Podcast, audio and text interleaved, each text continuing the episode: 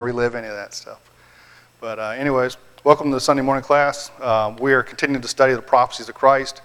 Um, there are, count them however we want. I think we've, uh, work, list we're working off of, I always forget this thing's an animated thing. It's like, ah, it looks so good. Um, boom, boom, there it is. 271 Old Testament prophecies of Christ. And that's, uh, that's the list we're working off of. There's others, and sometimes I know I look at these things and it's like, we're not going to cover that one. So, you know, we're looking at a, at a list that has been put together. There's other lists. I've seen lists as high as 400. Um, it's a number. So we're looking at Christ. You couldn't miss him if you were looking for him. If you were a student of the Word, if you were faithful, and that's what happened. When it got to the New Testament times, those who proclaimed to be faithful, those who proclaimed to know the Word of God, couldn't see Him. And that's where we're looking at of why, what, wasn't, what did they miss? So, so actually, I'm going to cover four sections today because they're all small. So there you go, Chuck. we didn't it's like, maybe I'll cover it. No, that's only one. So, so life as a child is the first one we're going to work. We're working bottom up for those who don't really know our system here. So in Hosea 11, verse 1, when Israel was a child, I loved him, and out of Egypt, Egypt, out of Egypt, out of Egypt I called my son. So this is a prophecy, obviously, that Christ would be called out of Egypt. What else was called out of Egypt? Egypt occurs multiple times in the Bible. Moses. Moses. Moses was called out of Egypt. The people were his God's people were called out of Egypt. Where did they they were called out of Egypt? What were they doing in Egypt? Making bricks making bricks. Yeah, they're making bricks, making it tougher to make bricks. They were slaves. They were under slavery. Um, God said it was time for His people to break loose the bonds of slavery. Uh, he sent a messenger. He sent Moses to bring them there, and he was bringing them to the promised land. So this is that was the first case. Uh, Jesus is going to be the same way. Jesus is going to be the son that's called out of Egypt. So there's a little um, maybe not so much prophecy, but more foreshadowing, or maybe just, just a parallel to that, is what Egypt is, what it refers to. So Egypt is just not the promised land. You know, it's a place of slavery, it's a place that's not God's promise. Um, kids today, I say kids, young people today, um, they still use Egypt. Um, if they're somewhere that's non, you don't know where you're at, you're just out in the middle of nowhere, you're in the boonies or something, a lot of times they'll call it Egypt. That's a word they use a lot of times. So the word is translated that way too. You ever heard it used? Yeah, you've heard it. It usually has descriptors with it, but not always. Yeah, but not, not always. But Egypt, I hear Egypt even more than I hear it that way. So um, on the way to my in-laws, to the promised land, as Camille calls it, Henderson, Tennessee, uh, if we go up Highway 45, we go through a little town in Mississippi called Egypt and it is in the middle of nowhere. And the only thing I ever see there is either cotton or uh, aqua farming, where they do fish. Um, that seems to be what Egypt is. So there you go.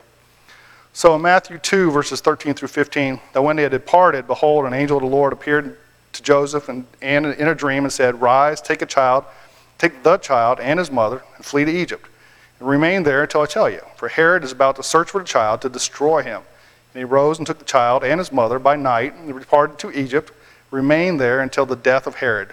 This was to fulfill what the Lord had spoken by the prophet out of Egypt I will I call my son. So, anyways, so the angel of the Lord speaks to Joseph. He says, Herod the king is going to try to kill your son, try to kill Jesus, try to kill the Son of God. I want you to go to Egypt. Hide there. You know, you think about it, it's God. He could have protected he could have protected that family from just about anywhere if that's what his plan was. But he sends them to Egypt. He foreshadowed that ahead of time, and that's what he wanted to do. He wants them to come out of Egypt. He wants them to come out of the wilderness. He wants to come out of a place of slavery. He wants to come out of a place where there's multiple gods. That's where the Son of God will come.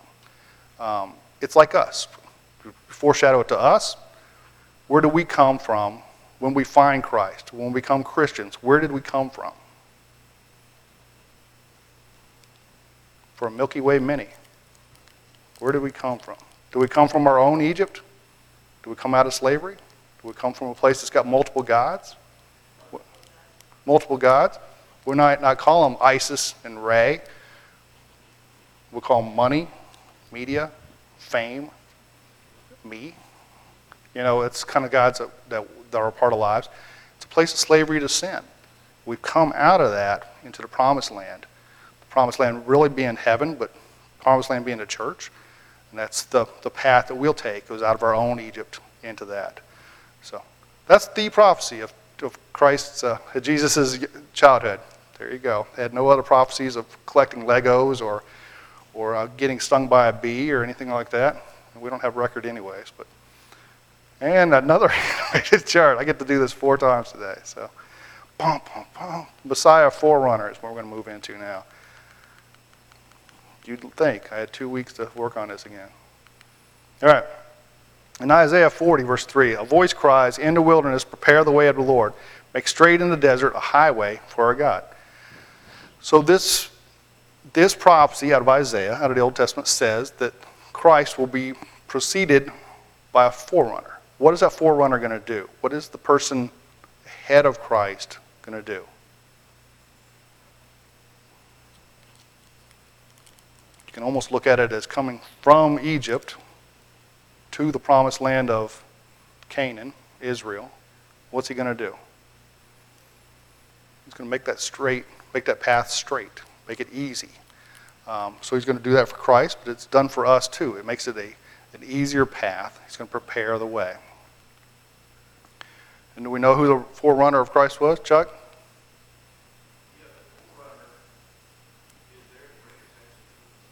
Right.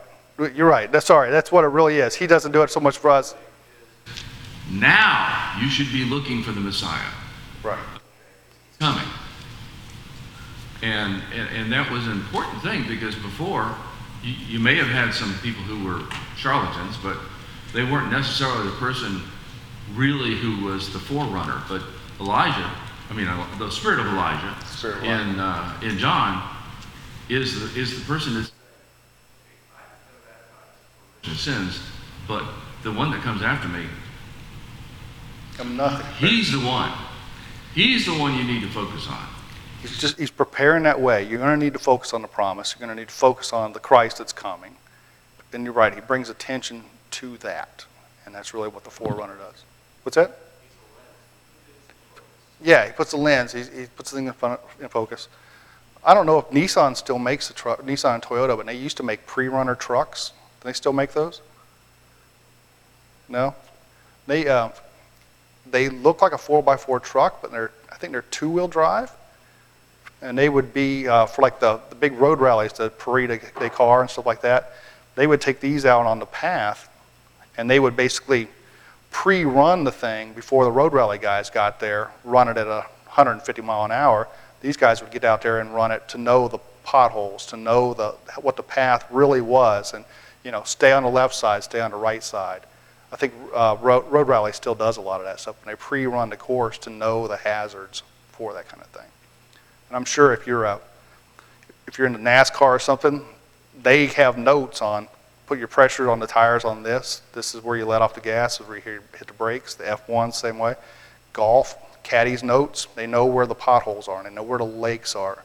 They know how tall the grass is because it's been pre-run. It's been forerun. And that's kind of the. But he's he brings that attention to Christ. And we know the big mystery, the big secret isn't so secret because it's John the Baptist. In Matthew 3, verses 1 through 3, in those days John the Baptist came preaching in the wilderness of Judea Repent, for the kingdom of heaven is at hand. For this is he who was spoken of by the prophet Isaiah when he said, The voice of one crying in the wilderness, Prepare the way of the Lord, make his paths straight. So John, is, John the Baptist is this forerunner. He is the one who will prepare the way for the Christ. Where is he preaching? Where does he start preaching?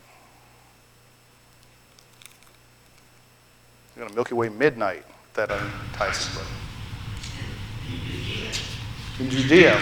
What part of Judea? The wilderness.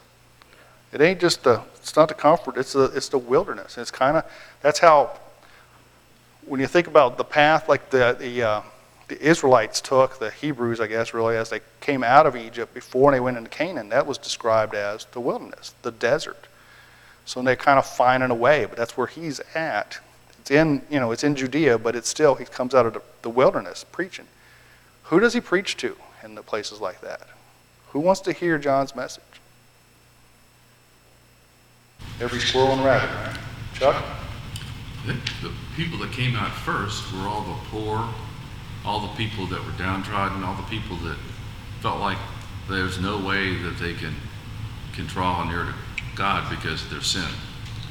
And I think that's who he drew out first. That's probably who drew out first, right? People who, who were the outcasts, the downtrodden, who thought there was no way that God would accept them because of their sin. And under the old law, you know, one sin is death. And so, in some aspects, they're right. But the, how the community treated them, how the, you know, the big, the big boys in town, how they treated them. So those would be the first ones. But they were kind of in the wilderness. And that was the prophecy for that. Um, Malachi 3:1, Behold, I send my messenger, and he will prepare the way for me. And the Lord whom you seek will suddenly come to his temple. And the messenger of the covenant in whom you delight, behold, he is coming, says the Lord of hosts. So the messenger, John the Baptist, not only prepares the way for the Christ, but also, well, I guess this is really it. I think the second part of this is the fact that he prepares the way for the covenant.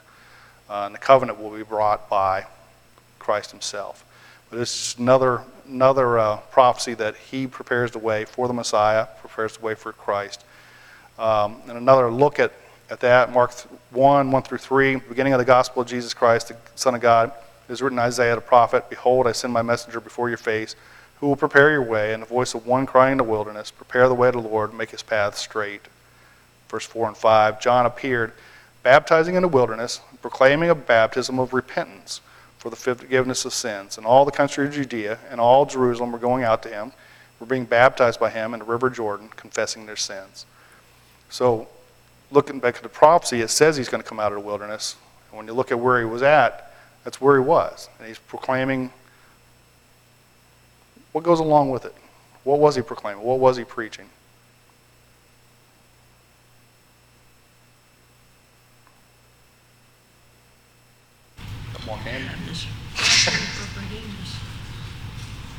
He preaches baptism repentance for the forgiveness of sins. What is repentance? Turn around, turn around from a sinful life, see that that's not what God wants, to, to put that away, to lead a life that's more in accordance with God, more in accordance with what His will is. So yeah, that's what that's what repentance is. It's putting away that. There's a big change that ha- happens with that. Um, now, John, verse, picking up 6 and 8, now John was clothed with camel's hair and wore a leather belt around his waist and ate locusts and wild honey. And he preached, saying, After me comes he who is mightier than I, the strap of whose sandals I am not worthy to stoop down and untie. I have baptized you with water, but he will baptize you with the Holy Spirit. So you see more about John. He's living out in the wilderness. What's he wear? He wears weird clothes, right? Very weird. Camel hair and a leather belt. Okay? The leather belt maybe not so weird. Camel hair. Anybody anybody ever wear camel hair? Ever Susan said maybe in the 60s, right? Did, didn't they have camel's hair coats or something back then? That was a big thing way back? No? I don't know. Anybody ever hear that? No. Okay. Um, maybe it's something wrong. Does camel hair even sound comfortable? No. Doesn't sound comfortable. Ever, anybody ever rode a camel, petted a camel, been spit at by a camel? Yeah. They're not not something I wear in a clothes from, but he did. Yeah? Well, cool.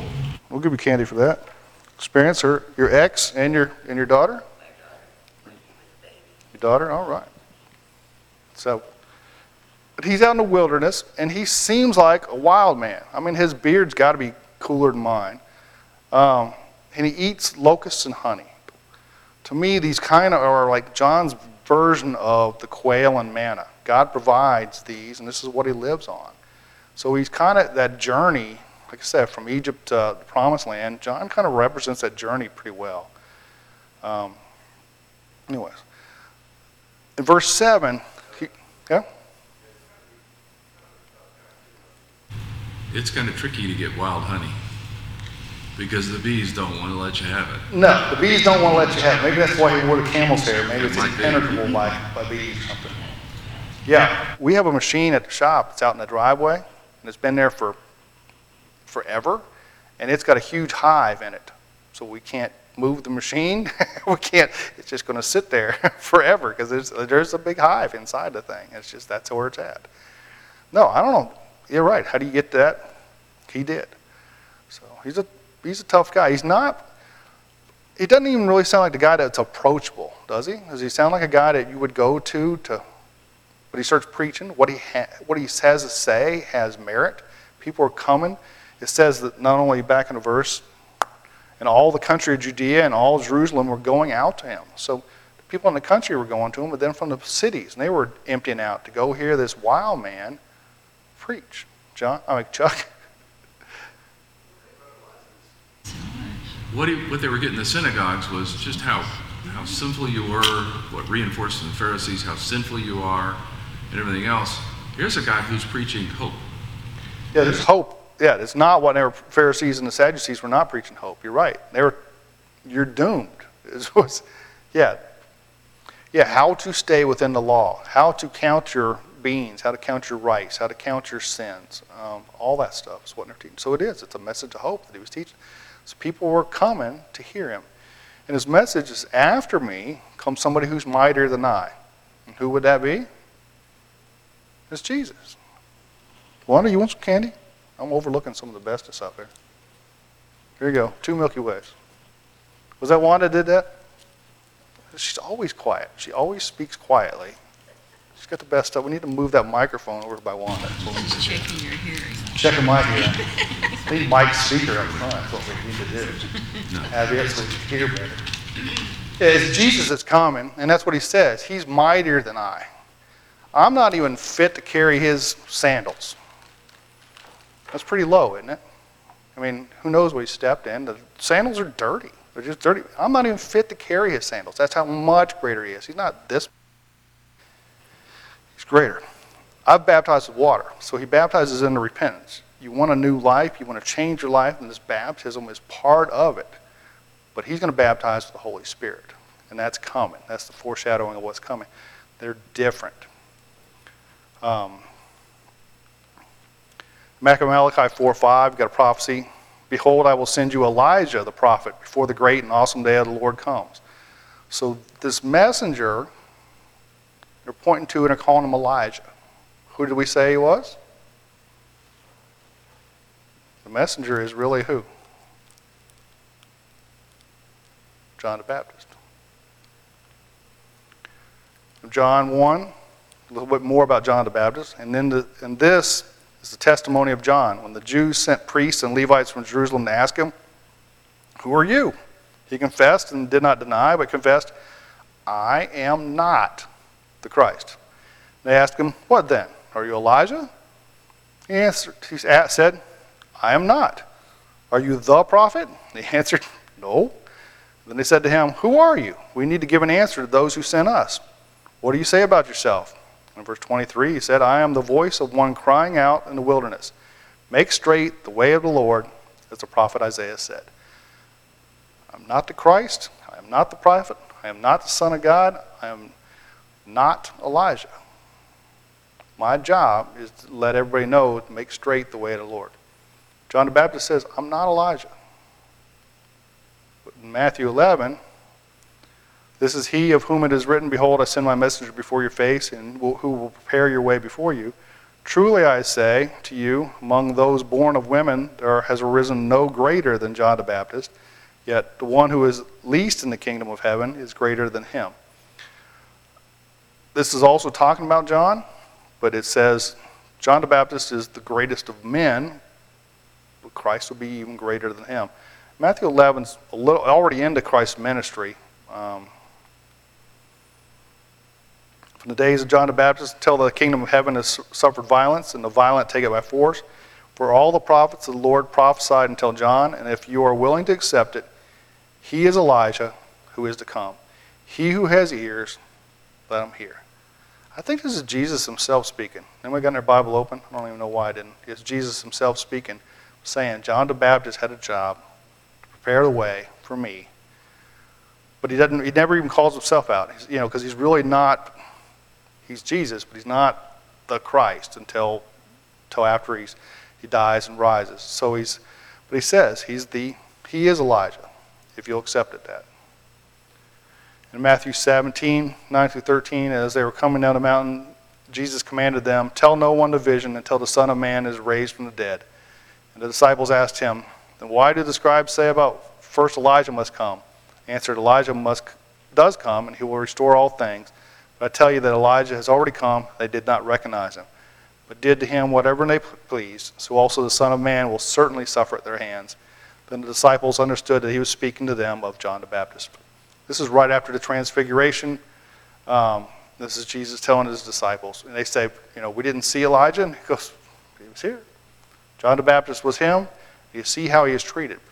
And we know that they came in there, the people accepted his messages, but those in authority, the Pharisees and the Sadducees, they would do anything to stop his message. And then Herod himself had John the Baptist killed, right? Was it Herod, Herod had him killed? Um, Herodias, his, his wife had him killed. Yeah. What do you want? Ah, his head. So, yeah, there's a lot of power in that right there. And basically, Christ says, if you remember how they treated him, it's nothing compared to how they're going to treat, treat me. So, Christ himself, right after the transfiguration, says, Elijah was here. If you didn't see him, you might not see me. Keep your eyes open. But don't tell anybody till after the Son of Man is raised from the dead, which we know is that'll come. Okay. It's his cousin, Christ's cousin. Right. And he recognized him while he was still in the room. So the Spirit of the Lord was on John before he was born. Before he was born. Because John could look at somebody and say, Are you repentant or are you not? Because when the Pharisees came out, he says, Who told you to come to repentance, you generation of vipers? Yeah. You know, he could see their hearts. Yeah, he could, he could read people's hearts. Like you said, the Spirit of God was on him from the womb, from before he was born. This is a special thing, eh, but God used him for something very, very special. And you can see those clues that we still have this many years later to describe that. I think, uh, let's think this last one on John the Baptist. Um, he will turn the hearts of fathers to their children and the hearts of children to their fathers, lest I come and strike the land with a decree of utter destruction. Um, that's his thing. He turns people to righteousness. If you're turned away from God and you turn away from that, it's the uh, turn before you burn. It's basically the statement that he makes. Luke 1 16 17. For he will turn many of the children of Israel to the Lord and their God. He will go before him the spirit and power of Elijah to turn the hearts of the fathers to the children and the disobedient of the wisdom of the just, disobedient to the wisdom of the just, to make ready for the Lord a people prepared. So his his goal was prepare people to hear Christ's message. If you're too couldn't they hear it if they were too dirty? Couldn't they hear the message of Christ if the world affected their hearts, affected their lives? They were they'd been told, like Chuck said, in the synagogues and stuff, that the sin in your life pushes you away from God. One guy shows up, would you hear his message? You ever wonder about that today? We got all the media outlets of known to mankind. Would you hear the right message if it came? You know, if you move that to today? Would you pay attention to it on Fox or CNN? Or would it come somewhere else? And that's for a lot of, you know, as affected by Satan, is like I said, the, the righteousness, the righteous turn has to happen for them to see the right. They have to be turning before they can even get some things out of the way before they can hear the big message. So that's, that's what he did, was turned people back to God. In Acts 18, I'm going to take this one, one step farther. Um, in Acts 18, verses 24 through 25, now a Jew named Apollos, a native of Alexandria, came to Ephesus. He was an eloquent man, competent in the scriptures. He had instructed in the way of the Lord, and being fervent in spirit, he spoke and taught accurately the things concerning Jesus, though he only knew the baptism of John. He began, he began to speak boldly in the synagogue, but when Priscilla and Aquila heard him, they took him aside and explained to him the way of God more accurately.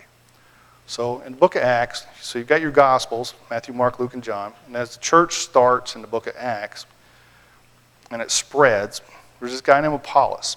Apollos is a good speaker. A lot of people, uh, he's, he's well known. He's a, well, he's a great speaker. He knows the scripture. He instructs. People listen.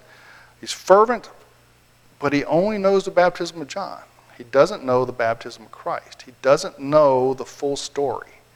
So these two disciples, Priscilla and Aquila, they take him aside and they explain to him the full story. Do you know people who don't have the full story?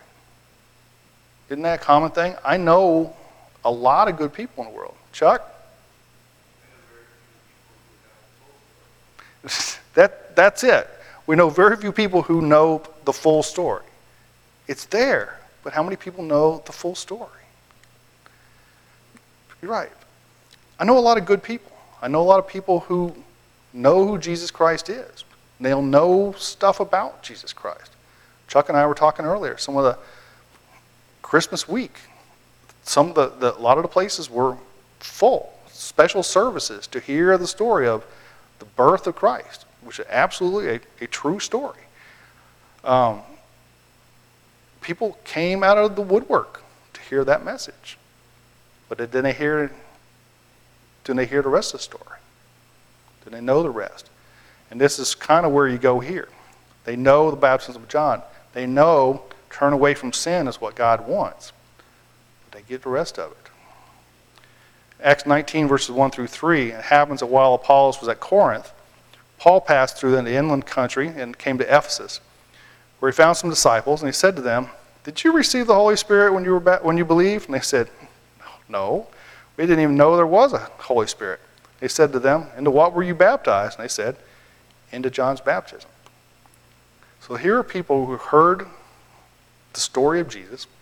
They heard they needed to change from sin, and they were baptized into repentance. But they're missing something, right?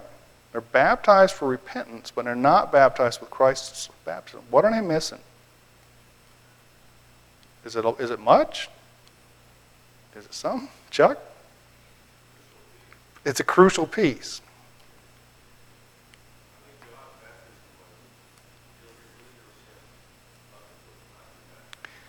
It'll get rid of your sins. Up, you're right. I don't think it went forward. And uh, something, some of the things I was reading in there that the people who were baptized into John did not receive the Holy Spirit, which we know that because it doesn't. It'll come in. That'll be another prophecy here.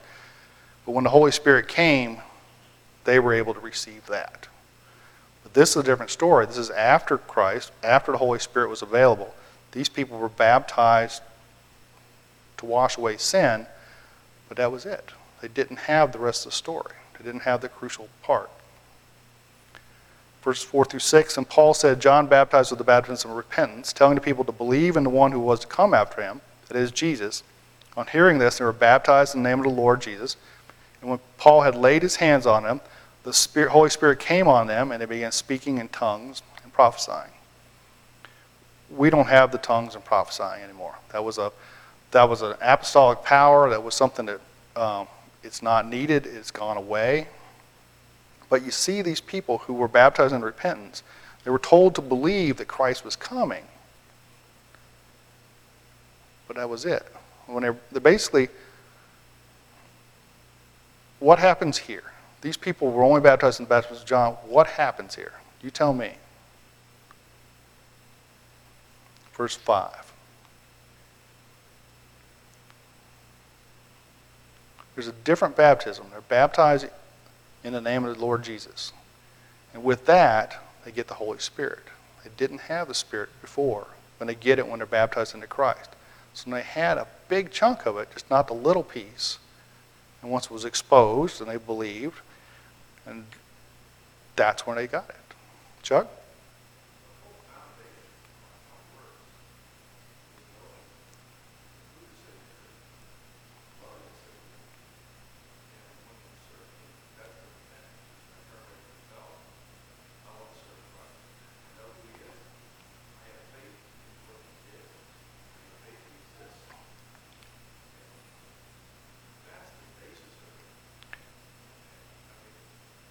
Not repenting from a, it's not changing from repenting from a law. It's repenting to serve a risen Savior. It was repenting to serve Christ. To, yeah, that's what it is. There's that faith in it that my sins will be washed away, that my sins will be forgotten, and that the day that the day of uh, judgment, they will not be accounted against me.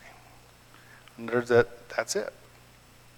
In Acts two thirty-seven through 38, the famous part, Peter on the day of Pentecost preaches about Christ, basically says, We've been looking for Christ. Um, basically, like that. You've had the prophecies, like we've been studying here. He came and you missed him. As a matter of fact, you killed him. And in response, the people, the thousands of people there, in verse 37 said, Now when they heard this, they were cut to the heart. And Peter and the rest of the apostles said, Brothers, what shall we do?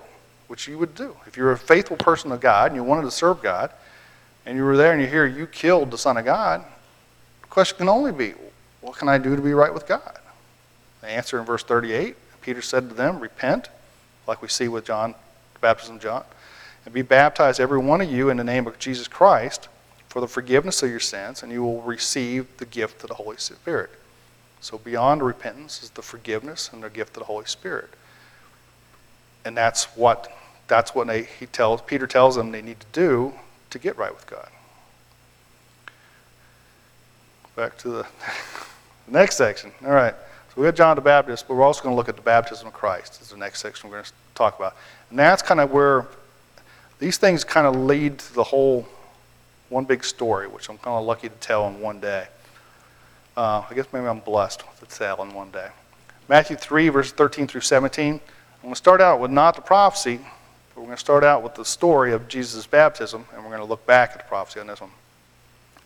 Then Jesus came from Galilee to the Jordan to John, John the Baptist, to be baptized by him. John would, would have prevented him, saying, I need to be baptized by you, and you to come to me. But Jesus answered him, Let it be now, for thus it is fitting for us to fulfill all righteousness. Then he consented. And when Jesus was baptized, immediately he went up from the water, and behold, the heavens were opened to him, and he saw the Spirit of God descending like a dove, coming to rest on him. Behold, a voice from heaven above said, This is my beloved Son, with whom I am well pleased. So, this is the baptism of Jesus.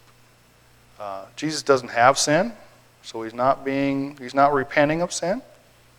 This is, it's got a couple parts to it. It's an anointing of him that God points to him as being the Son. Like I said, this is my beloved Son. This lets people know this is the Son of God. It's also, this is where he receives the Spirit, the Holy Spirit. So it's, a, it's parts of that. And this is what's different with the baptism of Christ from the baptism of John.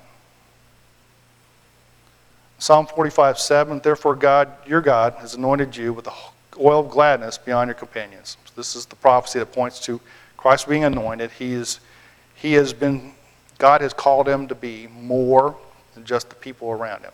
He is, he's more than that. Like I said, he's my son, whom I am well, well pleased. Hebrews 1, 8 through 9, but of, is not a prophecy, but more a fulfillment of this. But of the Son, he says, Your throne, O God, is forever and ever. The scepter of uprightness is the scepter of your kingdom. You have loved righteousness and hated wickedness. Therefore, God, your God, has anointed you with the oil of gladness beyond your companions.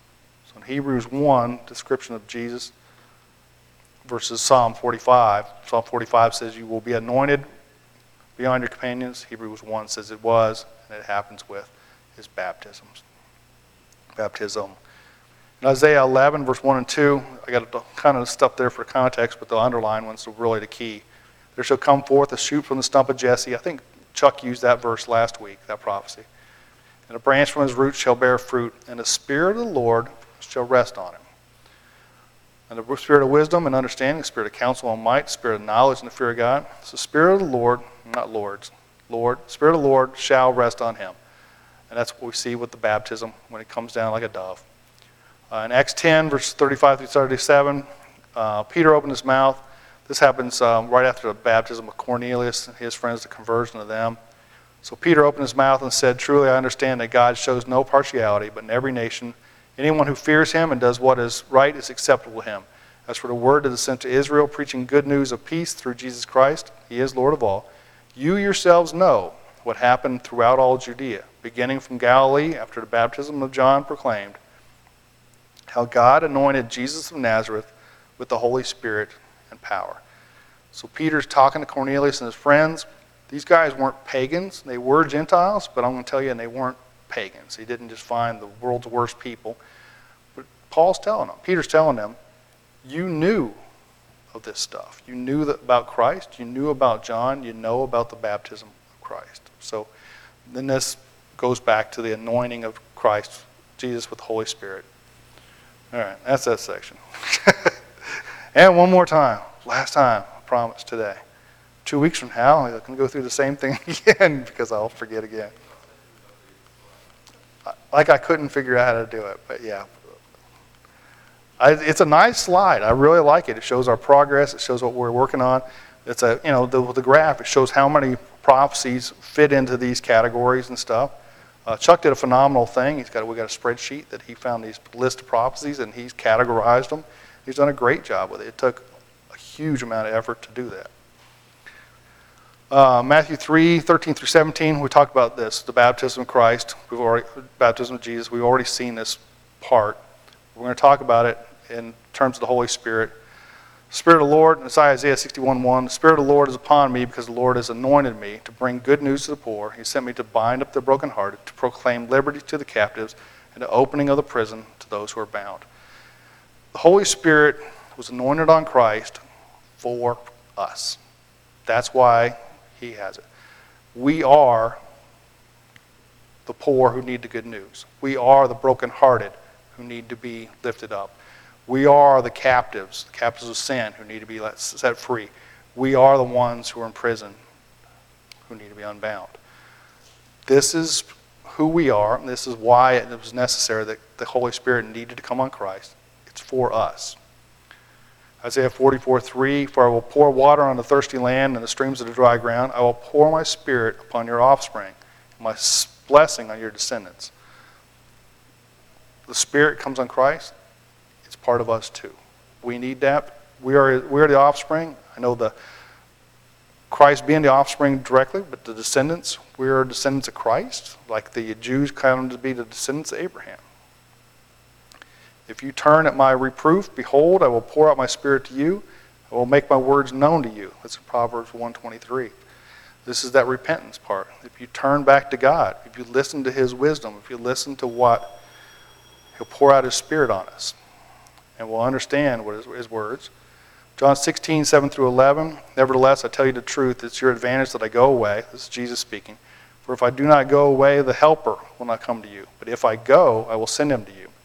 And when he comes, he will convict the world concerning sin and righteousness and judgment.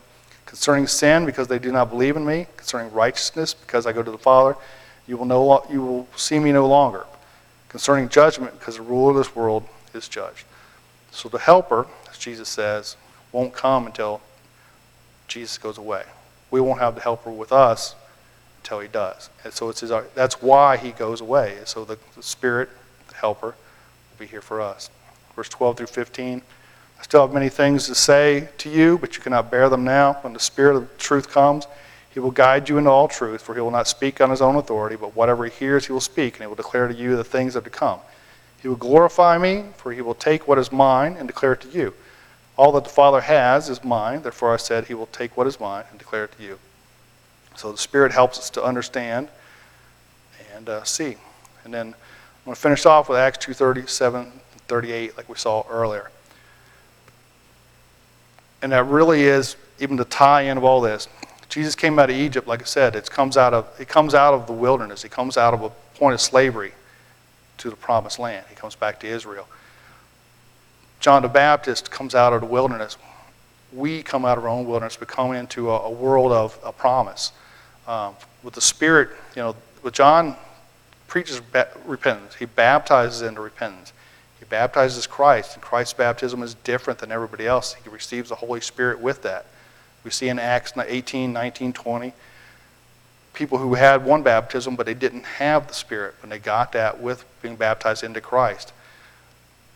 When they touch that blood, as they receive, like I said, what it's all spelled out right here in Acts 237, 238. Um, what I need to do to get right with God. And that's what it is, to repent, be baptized in the name of Jesus Christ for forgiveness of our sins, and we'll receive the gifts of the Holy Spirit. And that's really, like I said, we looked at the prophecies, but it all boils down to this one point of what, what we have in our lives, what's available to us that wasn't available at the time of the prophecies, and why it is. So, so I'll leave you with that. Good, is that a decent summary of why that stuff's all there? If you felt cheated out of candy, come see me, I got plenty of it. So anyways, thank you for being here this morning, and uh, Chuck's teaching next week, in all likelihood. All right, thank you all.